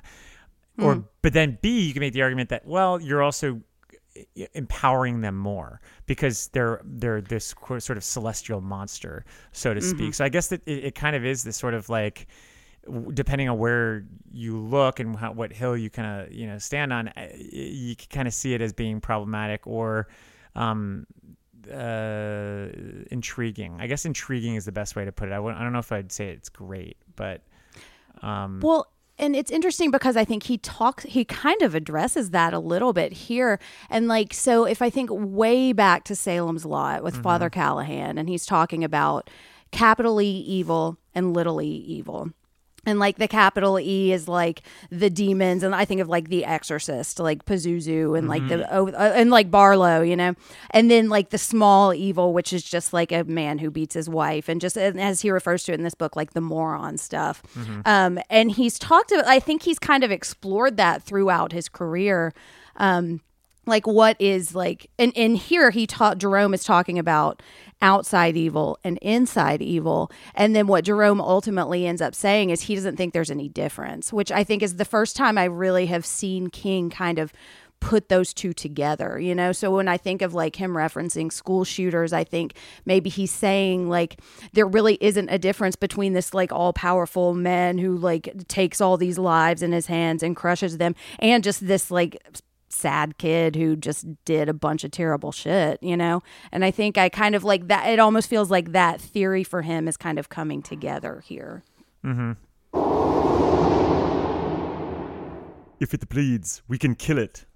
Probably my favorite line from Predator. Classic Arnold. Well, now it might be my favorite Stephen King book. Uh, what's that you say? Yes, Stephen King has a new book, or rather a novellas collection. It's called, you guessed it, If It Bleeds, and features four different stories. One's about a rat, another one's about a man who contains multitudes, there's a cell phone with an afterlife, and even Holly Gibney joins in on the phone. And if you're like us, you'll probably just imagine Cynthia Erivo in the role the entire time. That's a reference to H B O's The Outsider. I didn't kill that kid, Ralph, but you will read this book. After all, we have nothing but long days and pleasant nights ahead of us. Ooh, can't wait. So what are you waiting for, constant listeners? Grab a copy of If It Bleeds, the latest from Cy King. Four novellas, creepy tales, Holly Gibney, you can't lose. Get it now, wherever books are sold. Hasta la vista, baby. to pivot slightly, how do we feel about this this creature being a cousin to The Outsider? That's my uh, yeah yeah. So this was something that kind of annoyed me, like that mm-hmm. idea of it being a first or second cousin. Um, it's the thing is, I feel like when King came up with the Outsider concept, he had two different ideas for what it could be, you know? Mm-hmm. And yeah. The Outsider, he went one way, and then he thought, oh, that could be also neat if it's this, if it like feeds uh-huh. off grief by attending mass tragedies. And so I can explore yeah. this other version of it. And it's a first, or, and like, just when you put the phrase like first or second cousin in there, I like groaned so loud. I'm just kind of like, hey, and uh, this is this. Wait, you go, I would Dan. Hate, well, I, I was just going to say, first, second cousins, I would hate to be at that family reunion. I'm sorry. Fellow loser here, Dan, Dan Flieger, one of his favorite things in any uh, source material is when you have like nuance with uh, regards to like villains or monsters or or any sort of lore that you can kind of get dig deep on. Like he's like a huge fan of Game of Thrones, and one of the things he loves is like when you can kind of find like the the, the disparities between the houses and um you know like oh this dragon is at this stage, so this dragon can do this, and and that bit that that aids to the build the world building, right? You know, it's not just the setting, it's also the character. And like what I feel is kind of frustrating what you're saying, Randall, is that like there isn't a lot of thought to the sort of evolution of quote unquote no. The Outsider is. No. It's like, think about the setting. How many times have you been into like one of these sort of like pedestrian style office buildings? The lobby area is not very large. Like there's not a lot of room here. So like mm. the actual setting for this quote unquote final battle is so uneventful. And like yeah. it's, it's even like a lesser version of the the thing that we saw in the cave. And even in the cave, it felt kind of like, yeah, wait, a bag of like um qu- not quarters, but like but yeah. ball, ba- ball, ball slapper, bearings yeah. are gonna fucking slapper, take yeah. this thing down. Like, come on, yeah. like the fucking kids in Stranger Things have it harder than these people. Yeah, I kept picturing Frasier's hallway with the elevator. Yeah, exactly that. Yes, exactly. But but, and, but this this speaks to what Dan was saying earlier about. about King maybe not doing his research on mm-hmm. this this myth. And the thing is, like, mm-hmm. what what he posits in The Outsider is not that this is the Mexican legend, right? It's this isn't, like, El Cuco. That's just, like, the no. phrase they use for it. Yeah, like, the, yeah. what King yeah. posits is that it is the thing that has spawned the various legends about grief eaters across mm-hmm. the world. And that's interesting, but at the same time, it's playing fast and loose with mythology, right? Exactly, it's kind of yeah. like it's kind of like this is an idea I like, but by saying that no one culture is correct in how they, you know, are envisioning this creature, then I can make it whatever I want it to be. Mm-hmm. And then, but, mm-hmm. he, but like, so that's fine in The Outsider, right? That I can accept that. But here he's basically just being like, well, because I said that, I can make this other version yeah. of, right. the, of the well, monster that, you know. Also, also too, I think that I, I've said this so many times in the podcast at this point, I King already has so many villains that feed off of fear, feed off mm-hmm. of grief, or siphon off energy from people. Just like mm-hmm. this whole idea of leeching, you know, like, I mean, essentially Dementors or, or whatever. And so it, I, I, for me, it just feels like a lazy villain choice in general. You know what I mean? Yep. Like the whole, I feel like the, I feel like the term energy vampire could apply to so many of King's villains at this point. And oh, I, it's I know. Not, it's just yeah. not that interesting to me. And I'm no. like, Well, and, especially and, and, recently. Yeah, oh God. And I'm like, oh, it's just like a shapeshifter, essentially. And and, and I, yeah. I don't know. I well, then it again, makes I, it begs the question. It's like, well, are these connected to you know the the, the fucking uh, energy sh- shapeshifters and you know like Rose the Hat and all the you know the, yeah. the tribe? Is it like that? A more like, boring Pennywise? Yeah, yeah. Seriously, yeah. Like, like and, and I don't. Hell, I'd almost rather make like a really strong Pennywise connection at this point mm-hmm. rather than like, oh yeah, well it's kind of this thing, but it's also this yeah. thing, you know, and like, just, just make a decision. I just don't like the, the super, for someone who is so good at being specific with his supernatural elements. I don't, I, I, I think I'm just like repelled a little bit, but repelled. What am I saying? It's not, not, it's not like he's coming over and shitting on my floor or something. Sorry. Sound like, what are a, you like in a cave right now? Like no, uh, you got your yeah. gear out and you're repelling. yeah. I've been I've been inside too long. Um, no, I'm not. I'm, I I feel like I'm like talking about this this book way more viciously than I actually feel about it. But um, and I really like the other three stories.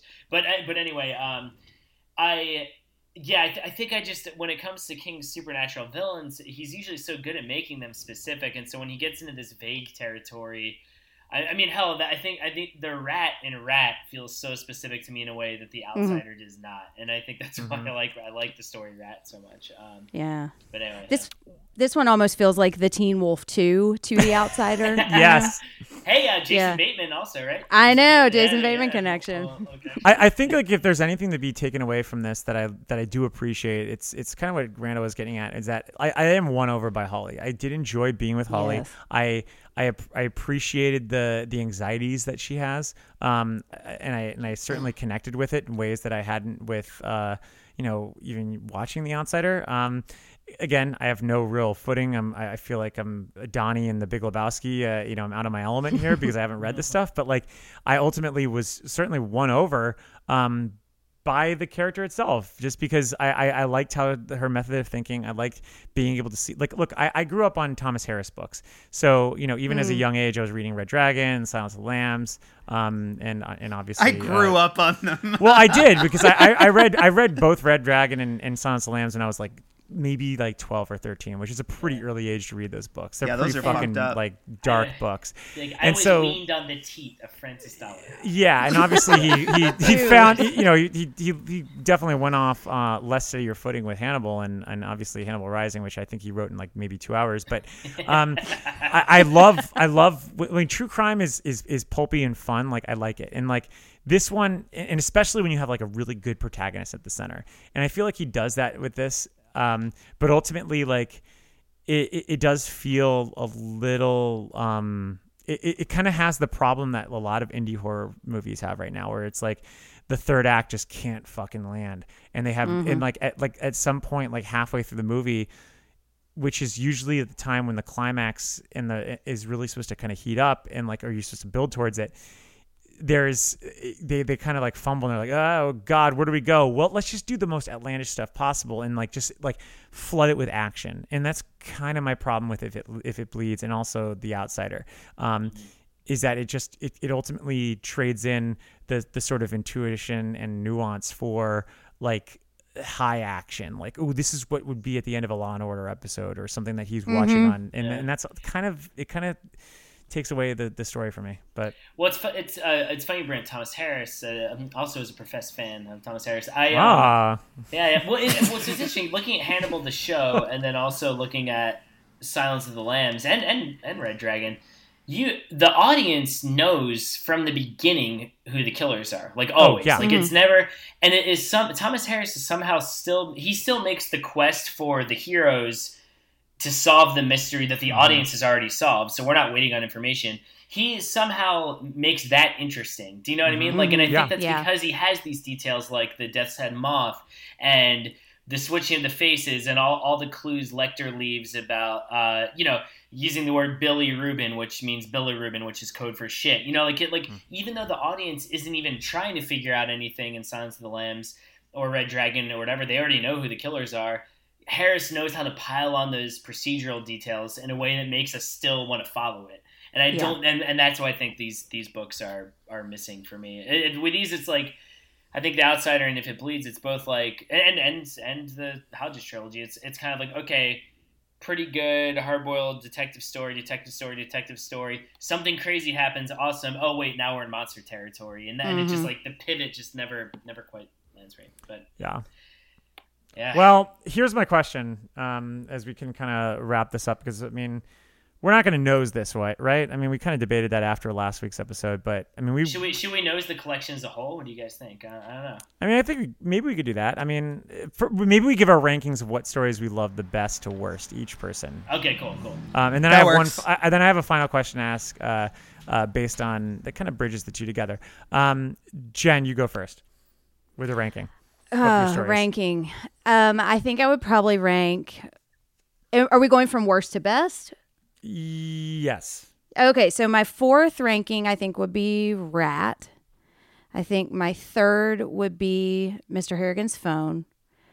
My second would be Life of Chuck. And my first would be If It Bleeds. Now, that is not a ranking of the quality of these stories. That is how I connected to them, because mm-hmm. I can see flaws in all of those. But just like, and we talked a lot about that in the last one. But just like, this was one of those books that I just read at the perfect time in my life. And I just connected so much with Holly in this. And it just, like, I was crying when I finished this. And it just, it just got me, you know? So, yeah.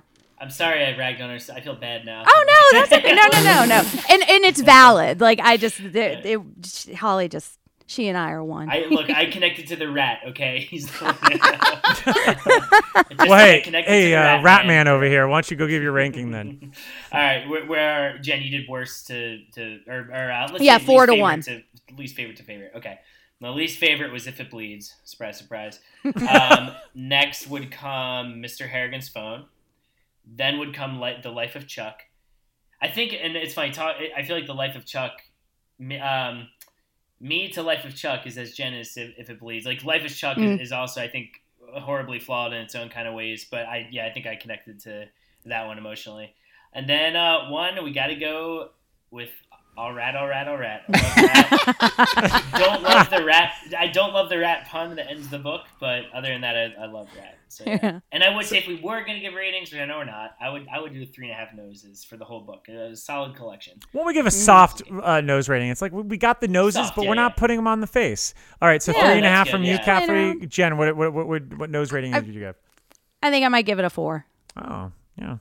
On I will say on Goodreads, if everyone if anyone follows my Goodreads reviews, I'm not trying to be consistent because I gave it four on Goodreads, but Goodreads doesn't let you do half half stars or half ratings, so I always round up a little bit on Goodreads. Yeah. I always feel like I'm like ranking things really high too, so there are Stephen King yeah, books yeah. that I do not like. So.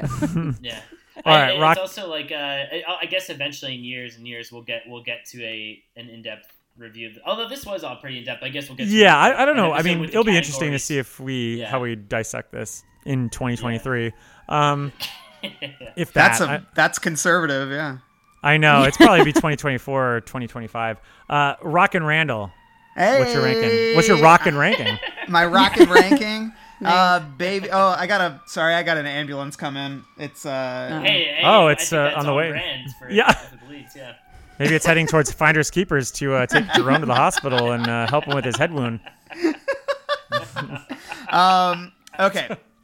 I think my, from least to best, my least favorite story, it's Life of Chuck. Yeah. Uh, fuck this guy. No, I'm just kidding. Um, fuck Chuck. No, we, I, I obviously talked about it. Life, I, I, life I do, fuck. I do think there's a lot of good in Life of Chuck, but yeah, it's, um, it's, it's, it's my least favorite. And then, um, and then I'd probably go Mister Harrigan's Phone, although I still do like it a lot. Um, mm. and then If It Bleeds, and then Rat is probably my favorite. I'm a, I am a rat man, as they say. So, um, so yeah. And then time. I guess for a nose rating, I'm, I'm with Dan. I think I'd do a three and a half out of five bright red Pennywise clown noses. Um, I think that there's a lot to like here. And, and I think mm. that it's a strong novella collection, like, and I think that there's a lot of good. And I, I like that he's experimenting a little bit, you know? The mm-hmm. humor in Rat feels different than anything I've really encountered in King lately. And I would also say that Life of Chuck has some really beautiful sort of existential musings that I like in a vacuum, but I just I just don't love them as a story. And then um, and then If It Bleeds, yeah, like, again, I'm not stoked for a new Holly book, but I'm at least on my way towards uh you know I, I feel like we got past the r- the rough first season of a show, and now I'm like mm-hmm. starting to yeah. to to get onto it a little bit. And uh and then Harrigan's Phone I think is is a good meat and potatoes King story. Um again yeah. I I might have liked mm-hmm. it more if he had written it thirty years ago um based on this his sensibilities, but I also appreciate sort of where he's at now and sort of the more optimistic Uh, vein of, of his writing these days. It's something I may not like as much as his early stuff, but at the same time I appreciate it, and it feels earnest, and it feels um, genuine. So um, yeah so yeah that's my thoughts on If It Bleeds. Well, I'm gonna I'm gonna give her my my little rankings here. I got If It Bleeds at the at the worst, but hey, look, I still liked it I still liked it I still liked it um I'm gonna put go uh, go next with uh, I, ring ring ring Mister Harrigan's Phone. Um, I like uh, I got uh, I got a rap problem here, but I'm not I'm not certainly complaining about it. Um, and then last but not least, I, I I just I mean obviously I was the stand for Chuck. I loved Life of mm-hmm. Chuck. It's something that's going to stick with me for a while, uh, for all the reasons I discussed last week. Um, which ultimately puts this book at a four-noser for me. I I, yeah. I haven't really dug a lot of new King so much as I mean this just hooked me in immediately, and I this brought me back to like. Old Salad Days King, um, and in the same way that like eleven twenty-two and Under the Dome did, where I felt like he was kind of like leaning on, some, you know, use, flexing some muscles that uh, you know he hadn't flexed in a while. Um, would would you use the uh, as you used for the Halloweenies advertisement, the old the old Lethal Weapon adage, the magic is back? Let's just say the magic's back. Um, yeah, I, I, it really did Not feel that way with this. It felt as if um, you know, going through Elevation.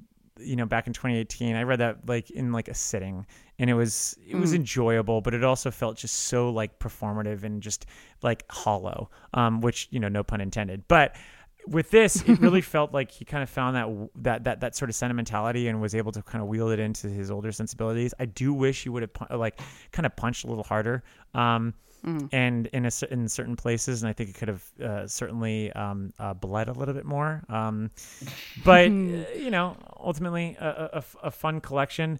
I have two. I have two questions. One related to this book. One that's a little loosely, uh, you know, outside of it to kind of uh, send us off. But first. Do we think that King is at his best in these uh, sort of uh, sections or these segments, uh, you know, novellas? The, the, the, do you think this mm. format suits him best at where he's at right now mm. currently? It's a good question because I feel like as of late, I mean, I guess this isn't true. I was what I was going to say was that I feel like lately he's been really attracted to these kind of sparse novella mm-hmm. like novellas that are almost sold as as full-length books, like uh Gwendy's Button Box and Elevation. But then I'm like, well, no, he's got The Outsider, and he he has The Institute, but The Outsider's from an already existing property in a way, and I haven't read The mm-hmm. Institute, so I can't really speak on that, because even even um Bizarre Bad Dreams is a is a short story collection, yeah. and then Sleeping mm-hmm. Beauties, which I haven't read, that's with his son, right? So I think and that's sometimes long. yeah yeah and like really and, and I, I don't want to say I worry about this because he's getting old, and God knows the man is super prolific, so it's not like he needs to be writing The Stand at his age. Um, so I, I, I, I say all that to say, oh, maybe maybe the novella suits just where he's at workload-wise right now. You know what yeah. I mean? Like, I think like, that's is where... He, is he, yeah. is he going to write another It? But I've heard... I've, I, I, like I said, I've heard comparisons of The Institute to It, so maybe he does still have that. But but also, you all said The Institute's not as good as something like It, right? Or or is it? Randall, you got you got to answer that. Or Randall or Jen can answer that one. Wait, say that again, Dan? Well, I was saying, like, I, I guess I'm sort of, like, wondering, oh, just at his age and his output is, is, is um, maybe the novella does suit King better because he's just, he's just more well, I bet you, shorter form. Yeah, I mean... I can see that, but he but, did, uh, insti- but he I did don't know. The Institute, which I haven't read. Yeah, so I, he I still was, did because the Institute's very long, and it, yeah. it it definitely has its, you know, same with Outsider. Um You know, do you yeah, feel like... Yeah, I guess The Outsider's long, yeah. But I think it's the middle Outsiders, long. I think it's The Outsider's connected to an already existing, like, like work, you know what I mean? Like, I guess I'm saying, yeah. like, oh, like, does King still have it in to do these really hefty first-time story kind of kind of books? And if yeah. and if not, and if not, like, I'm, I think the novella's a great... does suit him really well right now. And and as far as, like, do we prefer him in this form, I guess it's kind of hit and miss for me, because I love Full Dark, No Stars. I love Different Seasons. Yeah. do not mm-hmm. like Four Past Midnight so much. so, I, I guess I could yeah. kind of relate in the sense that I, I feel like we're in a world that demands content on a twenty-four seven basis, and we are. Um, and and for me that writes and, you know, preside over a media company, my anxiety boils over when I spend too much time on one project. And mm. it my anxiety's eased when I can knock out one project after another, um, which is why I love doing like a lot of the short form writing, and I like doing a lot of long form audio um, because it's a lot easier to do the latter and the former. So um, I almost wonder if King's the same mentality and has that psychology of like, well, you know, I'm on, I got some time here. Um, all right. I got so much time left. I really want to, ha- I have all these stories. How am I going to parse them out? All right. I'll do novellas. I'll do short story. You know, I can do, I guess novellas really, he hasn't really done short stories mm-hmm. since twenty fifteen. So, um, was that when Bizarre, was Bizarre Bad Dreams that long ago? Yeah, yeah. I guess it was. Huh? Yeah, I like, yeah. I like that collection a lot. So, I mean, maybe yeah. it does suit him well. I think, honestly, like I, I enjoy the novella more. I think it it works in the same facility as um, a lot of the comfort T V that we have right now, where I can I don't have to spend too much time on it. You know, I, I admittedly, like when I sat down to try to read Institute last fall, um, I certainly had some anxiety with the sense that, God, this is a long book. I'm not immediately hooked into it, and um, I have so many other books I can read by him. Mm-hmm. So, yeah. I put that one down well, for like months at a time. Yeah, it really. Was I, I'm excited to read it. I know nothing about it. Like I, I, Dan, I really liked Dan, it. You'll read it in like in like three hours. Yeah. yeah. What? What about? What was I till last time? I'm like, I'm like, oh, you know, novellas are fun because you can read them fast. But uh, hey, so are thousand page books. You know. I know. Yeah. All well, I want the thing from, I think I. All I want ahead, from Ryan. King is is. And I demand this of him before he leaves us. Is I'm just kidding. No, it's like Aww. My favorite King books will always be uh, the ensemble epics, you know? Yeah. The Stand, uh-huh. yeah. It, Needful Things, Salem's Lot, bu- uh, uh, Under the Dome, books like that. Those mm-hmm. are the ones where that's like where I'm at my sweet spot with King, which is like long, twisty, huge cast of characters, bunch of weirdos, um, really violent, really emotional. I just like, that's when I'm at my sweet spot with him. I don't, I, I, I obviously have reconciled the fact that I probably won't get another one of those from him uh, before, you know, and I think you guys are right in that he's probably just more comfortable writing in shorter forms these days. Although, you know, obviously he's got, he's never stopping. I mean, I think that's just the number one thing that we all know is true mm-hmm. is that he's going to write until yeah. the day he dies. And um, mm. he's just never going to stop. So I don't know. I mean, there is the chance that he could knock out like another big epic, but I don't know. I'm not holding my breath for it. I think we're going to be getting probably more novellas and more, I think like three hundred page. He's probably still going to mm. keep playing around with Holly and keep doing some, uh, he's probably working on like a full length Holly novel right now. So for all yeah. we know. Yeah. One, so, you know, think, yeah. Well, he I said he's working that. on something right now in quarantine. Yeah. I mean, clearly yeah. he is. Cause obviously why not? He, he never stops. Yeah, Cause he's still what? awake. Uh, when I think about like when I think about novelists as they get older, I mean Philip Roth, who wrote you know very long books for much of his life, and when he got toward the last decade of his life, he was writing these really s- slim, like one hundred fifty page, sometimes shorter books, like like Everyman and Nemesis and, and The Humbling and all these, and I and those are some of my favorite things he's done because I yeah. feel like his voice has become so distilled at that point, and he's figured out kind of the the, the essence of himself, you know, and I and I really like. I like seeing him get to that point. And, um, and also too, if King, hey, if King stopped writing tomorrow, we'd all be sad, of course, but like yeah. he, did, that man does not owe us anything. I mean, cause he doesn't owe no. us anything cause what no one owes us anything, but also no. like he has given us as much, I, I feel like we always say it's like, as much as we rag on some of his writing sometimes and even, and stuff like Holly, I mean, he, the, the breadth of the work he's given the world is just insane for someone mm-hmm. his age or any age. Like it's, it's like, If he if he's if he announced tomorrow I'm officially retiring, no more books, I just want to chill out the rest of my life.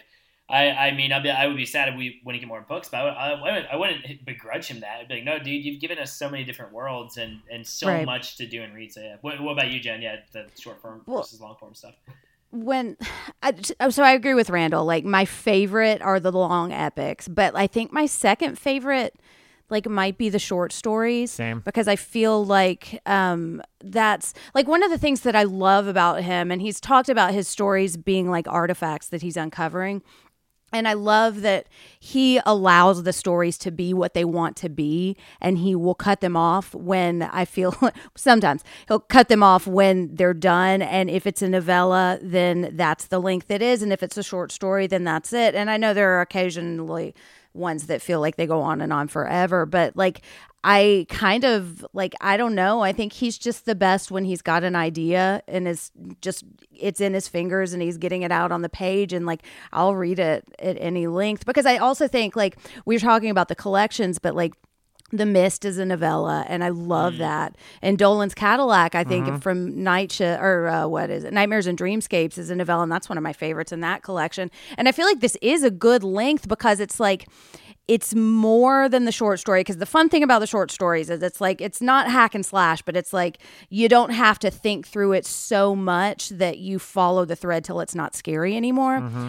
And then the long epic, sometimes, like, I love the meeting notes, but you don't have that stage in The Stand where it's just stalling out. Oh, and man, so this yeah. is just like, yeah, it's just like a little, a very digestible, where he can make a point and really explore it, but we don't get tired of the characters, you know? Yeah. So I guess all that to say, yes, I do like the novellas. It is interesting that I, so I'm looking back on all his works. If Under the Dome was his, you know, twenty tens version of an ensemble, what would we consider his two thousands then? I don't, did he, did he even have one? Mm. I, I don't think he did because of the accident. I mean, in the nineties is obviously Needful Things. eighties is, is pretty much it. seventies is The Stand. I guess what the about eleven twenty-two? I mean, eleven twenty-two is that an ensemble? I, I wouldn't really, because it's it really yeah. does focus mostly on Jake. Like, you never really do get any chapters outside of Jake. I'm looking. Wait, yeah, so you said true. you said Under the Dome. When did Under the Dome come out? twenty ten. So, so that's so for the for the twenty tens. That's his. For the two thousands. Yeah. I'm just looking at There's the old nothing bookshelf. Really. Oh yeah. yeah. Um, so yeah, I wonder if this actually, is like his leap year or his leap yeah. decade. That's interesting. So, yeah, because he was writing. I mean, like. Was Heart? Yeah, no, because Dreamcatcher was his first, his post like accident mm-hmm. book, right? Yeah. yeah, and then yeah. the other stuff is all pretty. It's pretty insular. Like Black House is like pretty, pretty small cast and focused on. I mean, you got those bikers, the philosophy bikers. Yeah. On. I mean, I guess um, you could make the argument that the Dark Tower, finishing the Dark Tower, is his way yeah, of doing the arts. Yeah. That's it. But I, I do yeah, wonder if like point. maybe he does make one more for you know the yeah. twenty twenties and like is. Is the know. Institute, those of you, uh, uh, Jen and Randall, wait, Jen, you said you did or didn't finish? I did read it. Is that, because yeah. I know it's a long book, but is that, would you call that not like an ensemble, a big epic ensemble book? I think, it I tri- think it's, yeah. an, you go, Jen. I was just say, I think it's, a, it, it, there is an ensemble in there, but it's never like to the lengths of mm. it. Yeah, or like Sam's yeah. Lot or something like that. Yeah, right? It doesn't. Yeah. It, it tries to have one, but it's it doesn't quite achieve Yeah, it doesn't yeah. quite work. Well, let's yeah. hope he does it. Well, he mentions in, I can't remember, it's a, a Dear Constant Reader at the beginning of a collection about like recycling your, the, the human body recycles itself every seven years. Mm-hmm. And so I kind of, you can look at his work in like kind of seven year chunks or from like short story collection to short story collection. So, I mean, we might be due for another one, you know? I, I hope Maybe so. Maybe that's what he's got brewing. Well, I, Oh, I, you know, Sleeping Beauties is a little bit of a long epic, but... That's not very good. But he wrote that Man, one. I don't know. So. I don't know anyone who likes that book. I haven't read it, but like I, I'm, I'm kind uh, of Justin, Justin I I, hated it. Like, uh, yeah. There's some interesting things in it, but I don't think it's successful. Yeah. For, for eight hundred pages. Oof. Yeah. Well, it's getting an A M C show, so I'm excited for that one. Um, I'm a huge fan I'm sorry, of Nosferatu. But, they're uh, just giving out. They're giving out those adaptations like candy at this I point. I know right? it's insane. Mm-hmm. Like literally today, yeah. they announced that they're going to do Throttle, which is technically just. Doing I do like. Yeah, I, I, I like I actually like that collection a lot. The yeah. Throttle Joe Hill collection, but um, but yeah, the, I mean, the story cool. Throttle, are they making it into a series? They're making it a feature adaptation, so it's gonna be like a movie for H B O Max. Oh, okay, yeah, a movie makes mm. sense. Yeah, yeah. Yeah, I, I think it could actually be pretty good. But. Yeah, yeah, I mean, we'll see. Hey, speaking of adaptations and H B O, Outsider is ostensibly coming back for a second season. Uh, you know, it ends with the cliffhanger. Um, you know, with the button at the end with Holly getting scratched. W- knowing that we have some source material to work off of with future Holly here with If It Bleeds, do we think that any of this is going to factor into a sequel? What do we think and make of a second season of The Outsider? I think it's going to go its own direction. I don't think King... I think mm. King might have a hand like like a...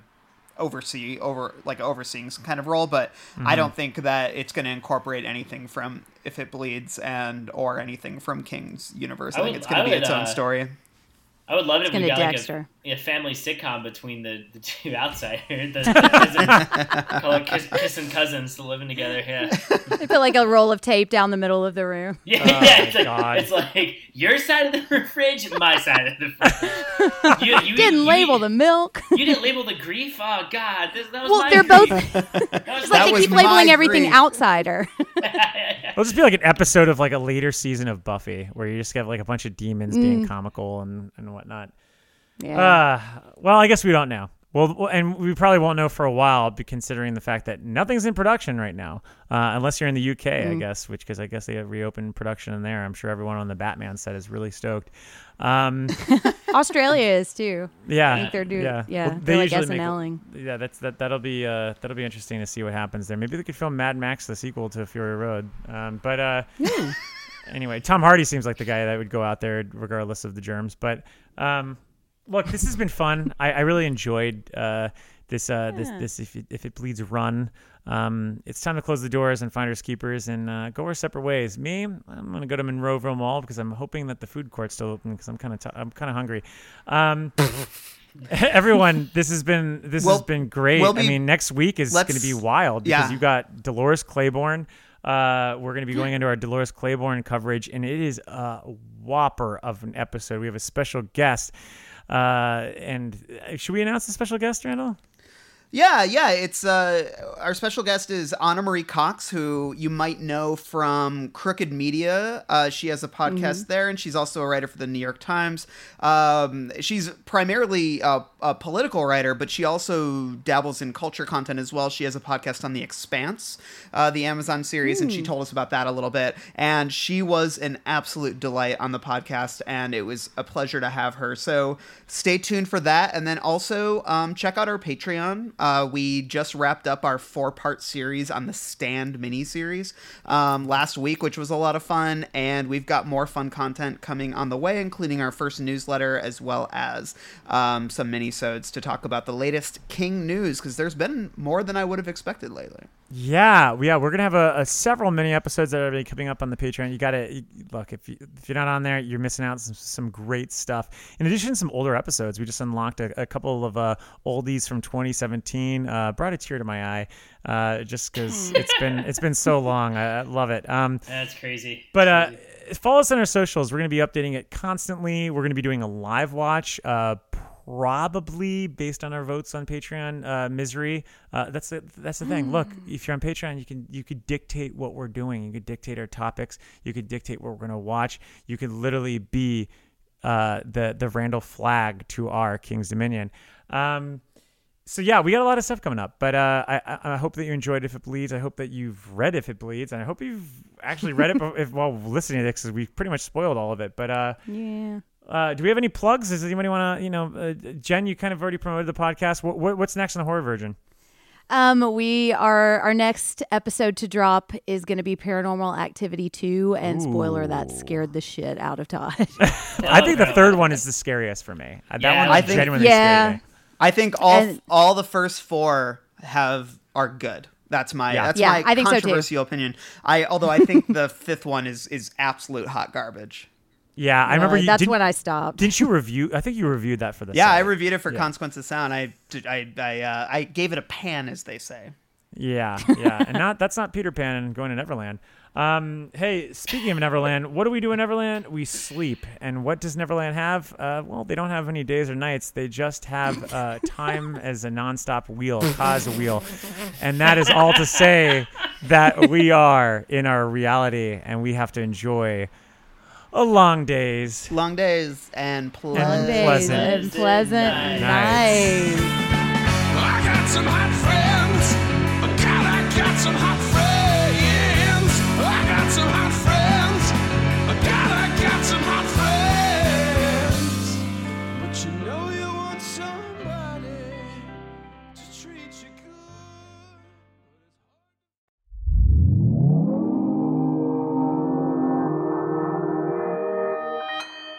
Consequence Podcast Network.